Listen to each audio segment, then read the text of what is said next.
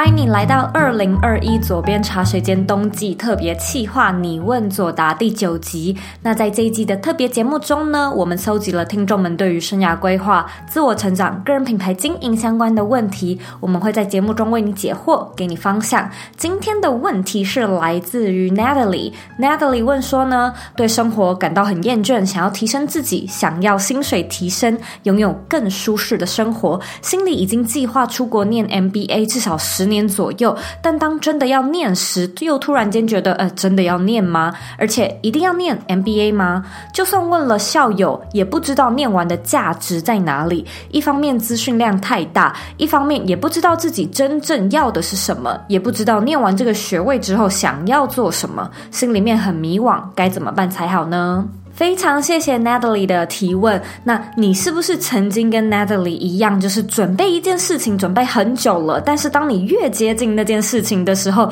你的内心就会越无力，甚至你会开始怀疑自己，这到底是不是一个正确或者是适合自己的决定？在我身上呢，其实我有过一模一样的经验。当你有这样的想法的时候，就代表你内心开始丢出一些警讯给你，你甚至呢会在网络上，就是 Natalie。甚至会特地在网络上面留言给一个陌生人，留言给我，就代表呢，这件事情在你的心里面其实挣扎非常久了。那它其实也正是在诉说着你所渴望的东西，或许不在你即将要踏上的这条路上面。那在我自己的身上呢，我其实曾经非常非常想要去澳洲打工度假。那那时候的我做了功课，就是连签证要怎么准备啊，工作要怎么找，我都已经做足功课。课了，可是那时候的我其实只是一个高三的学生，我并没有任何的存款，我就连五万块的机票都筹不出来，所以那时候我是跟我爸妈提议了这个计划，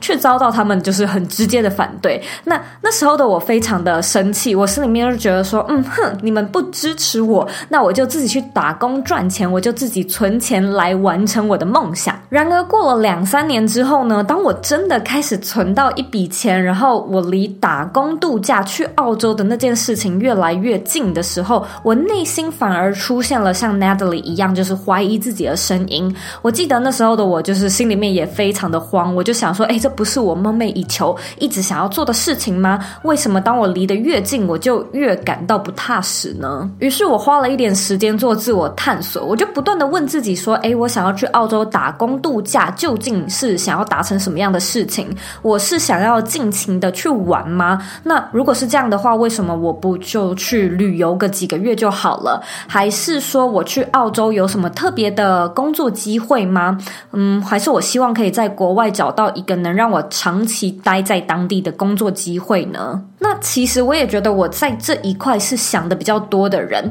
因为我相信很多人或许不会有这样的挣扎，就是说这个机会从天而降，然后就去了嘛。所以一般而言，在我面对我一些人生抉择的时候，我也几乎都不会想太多，就是傻乎乎的就去了。甚至像是面对被求婚或者是结婚这样的人生大事，我也几乎都是很直觉的说：“诶，对啊，好啊，那就做啊。”整体来说，就是几乎都没有什么特别的犹豫。那为什么我那时候明明是可以到澳洲打工度假的，我却还想那么多呢？我后来认知到，那是因为呢，我的内心渴望着其他的选择，我对于其他的可能性有一些期待、一些想象。这个呢，就是我踌躇不前的原因。这个就是你开始怀疑自己的最主要原因。你内心里面呢，肯定有一个声音在告诉你说，你对其他的选择反而更加的好奇。在我自己的经验里，那个时候的我其实已经工作几年的时间。那在工作的那段时间呢，我逐渐意识到几件很重要的事情。第一个就是，我是一个非常爱工作的人，但不是任何的工作，而是可以让我有成就感。可以让我全心全意投入的那种工作。那第二个是我很想要获得或者是创造一个不被地点限制的工作。因此，就算我没有去过 澳洲，我透过打听也可以知道澳洲打工度假的性质所能够获得的工作，通常都不太能够累积我的个人专业，大部分呢还是偏劳力居多的工作。同一时间呢，我也不断的在想，如果我投资一年在海外打工度假，我到底会 accomplish 什么东西是我在其他地方得不到的，以及这件事情对于长远来说，我那个想要远距工作的梦想有没有实质上的帮助？那我现在呢，可以很明确的描述出我的担忧跟顾虑，都是因为这已经是好几年前的事情了。在那个当下呢，我心里面有这些考量，但是我跟你一样，就是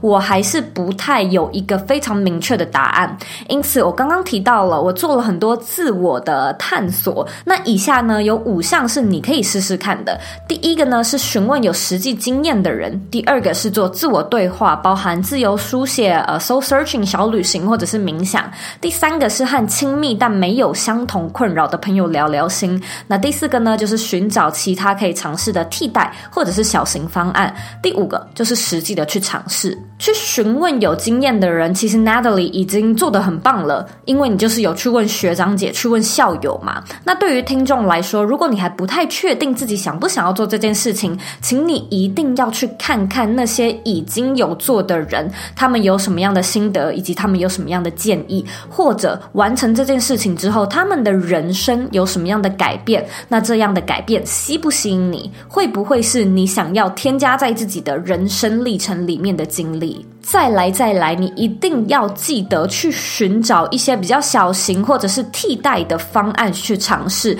因为 MBA 有的时候一念就是好几年的时间，所以你可以去看看有没有那种几个月而已的 MBA program，可以让你就是很简单的试试看。那像我所知，我就知道哈佛有 MBA 的线上课程，它好像就只有呃为期几个月的学程而已。上完之后呢，也会给你一个 credential，就是也会给你一个呃。Certification，搞不好这一个小小的文凭就可以完成你未来想要办到的事情。那我觉得跟你相比，其实我的决定算是简单很多很多的。因为尽管呢，我最后还是决定要去澳洲的话，我相信呢，那一趟一定也会有一些很棒的收获，或者是玩得很开心。但那时候的我就只是觉得一年还蛮长的，尤其是二十出头的时候，那时候的青春岁月，我觉得我可以把这一年去投资。在更明确的未来规划上面，但是我内心还是不太知道自己到底做对了决定还是做错了决定，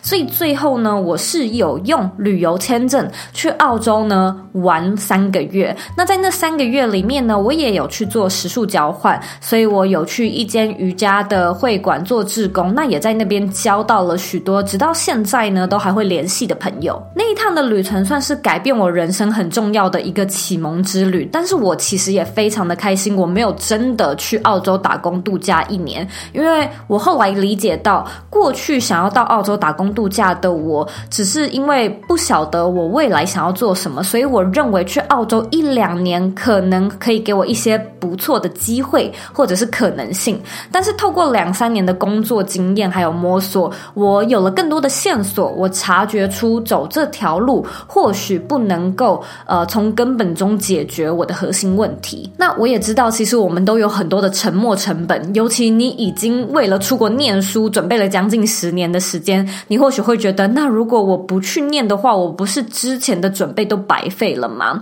但在这种时候呢，我自己喜欢用另外一个方式，就是去快转，然后想象我达成了这件事情之后，我的人生会变得怎么样。所以，如果 Natalie，假设你顺利的念完 MBA 之后，我相信这可能意味着你往后的职涯生活都得继续做。这一行，不然这个学位就会很浪费嘛。那这会是你要的吗？这个道理其实跟谈恋爱还蛮像的。在我的生活中呢，我就会看到有一些朋友，他们的对象就明明很不 OK，可是他可能又会觉得啊，我们已经在一起很久了，我的青春岁月呢都跟这个人交织在一起，所以如果我们现在离开的话，就会很可惜，好像那时候的那一段青春的岁月都有点浪费的感觉。可是同样的，假设我们时间快转，往后的人生都继在一起的话，这不就代表你之后的人生都会？不断的被各式各样的感情问题所困扰吗？同样的，这会是你要的选择吗？虽然你的沉没成本已经非常高了，但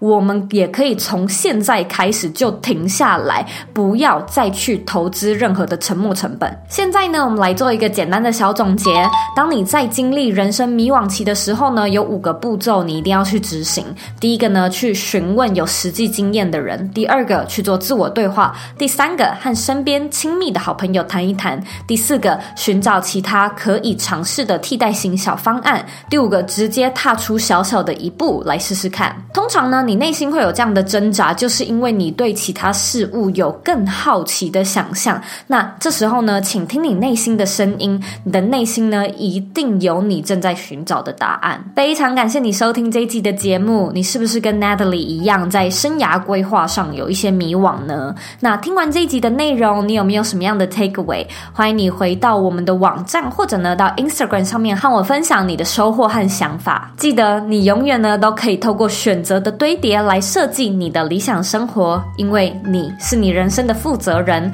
你有权利也有能力去过你真正热爱的人生。我们下周四见喽！